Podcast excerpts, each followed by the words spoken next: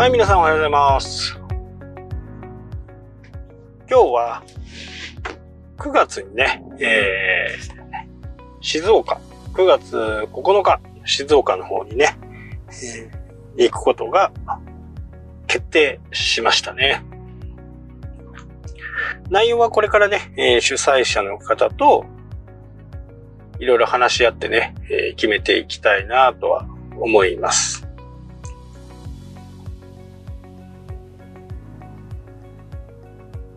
まあ、ウェブに関してのね、全般的なことかなとは思いますけどね。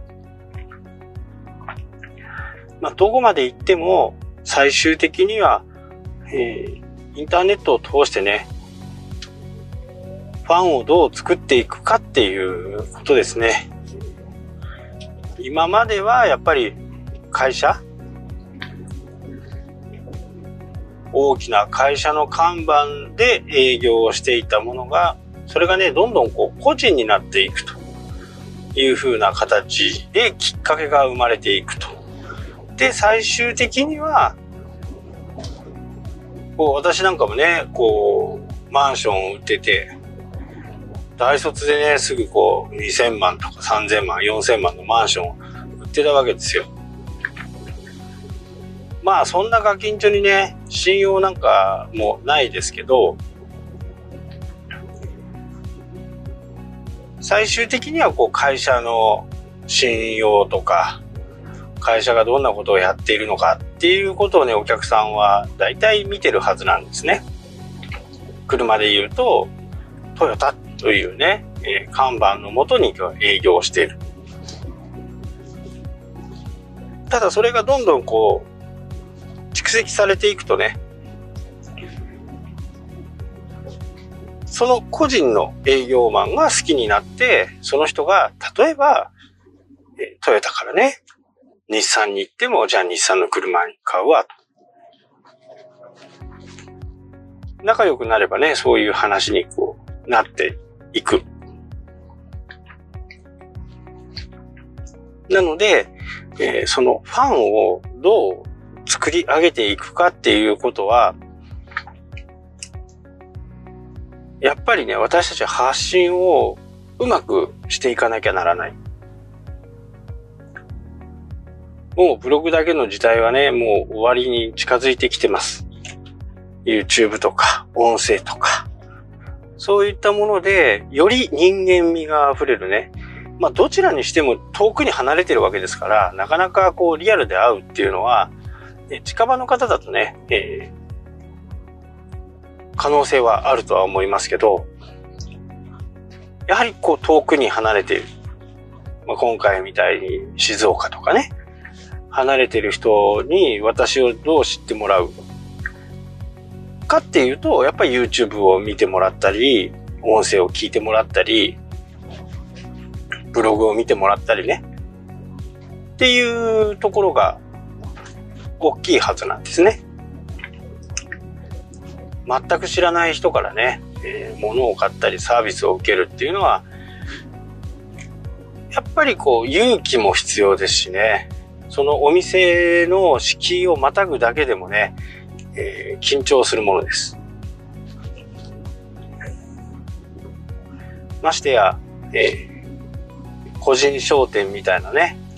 どれだけ専門店と言ったとしても、大きなね、店舗の中に入っているものでもないですし、イオンとかに入っていればね、なんとなくこう、ちらちらこういつも見てて、そこで買ってもいいかなとかっていうふうに、ね、思いますけど、やっぱり専門店っていう風な形でね、えー、一つの店舗に入っていくっていうのは、なかなかやっぱり勇気が必要ですよね。ただ、こう、オンボロ、どんだけオンボロでもね、本当にファンがいて、何度もそこに足を運んでいけば、普通に入れますよね。まあ、それと、感覚的には同じで、あ、この人の言ってること、まあ、たまにね、間違うことも自分の意見と違うこともあるけど、おおむね正しいなと思うと、やっぱりその人の発信とか、そういったものをね、やっぱり見てるんですよね。まあ人間ですからね、えー、その人が本当のことを言ってるのか、嘘のことを言ってるのかっていうのを見極める能力とかは、一般の人大体持ってるんですよね。まあ騙される場合もありますけどね。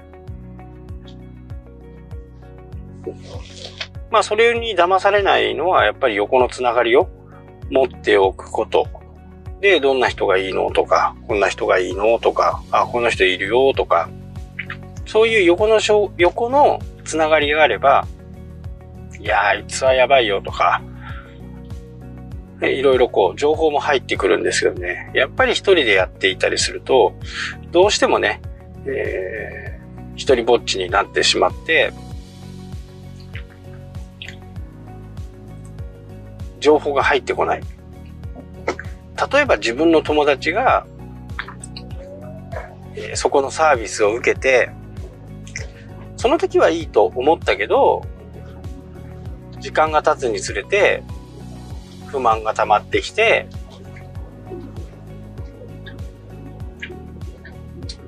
そことはもう縁を切るという風な形になったとしても、例えばウェブサイトでこのお客さんが、えー、うちのサービスを受けてくれましたとかなんか口コミなんかで書かれたりすると、その時はそうだったかもしれないけど、時間が経つとね、やっぱりこう、その人の、えー、サービスはダメだったと。本人的にはね。他の人には良かった。良かったとしても、その人にとっては良くないサービスだったっていうことがね、時間が経つにつれて、やっぱり本当のサービスってわかりますんで、でもそれを見た、あれ、あの、あの人も通ってるんだったらそこ行ってみようかなとか、いうふうなことでね、やっぱり騙されてしまう場合もあるんですけど、そこで横のつながりがしっかりできていればね、えどうだった？とか、いやー、こういうとこは良かったけど、こういうとこがダメだったかなとか、やっぱり横のつながりですとね、そういう話をできるんですよね。あそうすると、じゃあ違う人に、違うところのサービスを買おうかなとか。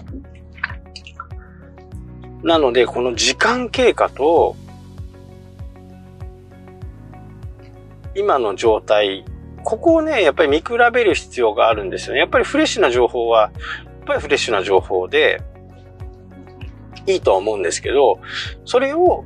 時間が経った時にも、まだ良かったかなっていう風な思えるね、えー、ものになっているかどうかっていうところは、まあ非常に大きな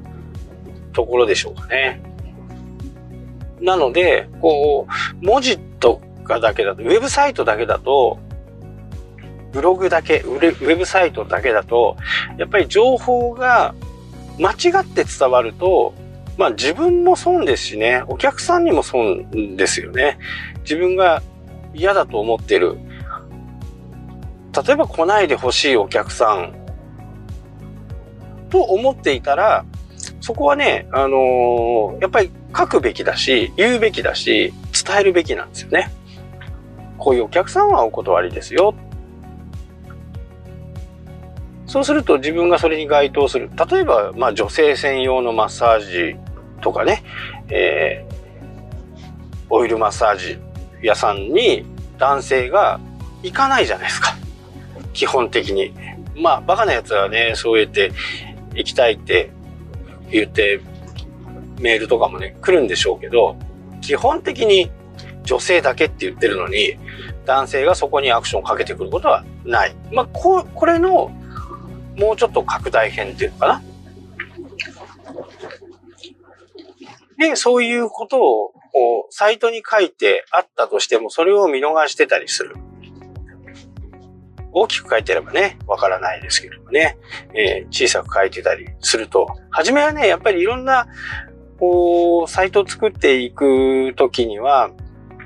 いろんなお客さんを取りたいんでね、いろんなことを、やっぱりこう、過小で評価しちゃうんですよね。過小で評価っていうか、過小に書いてしまう。まあいろんなお客さんを集めたいから。でもこれが後々、ちょっと面倒な話に、えー、なる可能性がね、やっぱりあるんですよね。なので、初めから自分はこういう、えー、人が来てほしいですと。こういう人は、えー、他当たってほしいです。っていうふうなことをね、書いておく。で、一回書いても、お客さんってわかんないんですよね。何度も何度も言って、えー、そこで初めて伝わる時と、時もあるし、例えば初めてこうブログに来た時にね、えー、それが書いてなかったと。いつも書いてあるんだけど、そこの記事だけ見ると書いてなかったとすると、それお客さん来ますよね。そういうこと書いてないから。でも、こう、YouTube とかね、えー、こういうボイスマガジンとかで、毎回こう、最後にフレーズとして言っておくっていうのは非常に大切なんですね。えー、僕のポッドキャストはね、あのー最後はね、普通に終わっちゃってますけど、YouTube を見ると一目瞭然ですよね。あの有名なね、ヒカキンでさえね、えー、チャンネル登録お願いします。もう何、何十、何百万人もチャンネル登録者がいても、それがね、えー、フレーズとして伝えていっているというところはね、やっぱり私たちはね、まだまだ弱小チャンネルとしては真似していかなきゃならないところかなと。そんな風にね、えー、思います。はい、というわけでね、今日はこの辺で終わりたいと思います。それではまた。したっけ？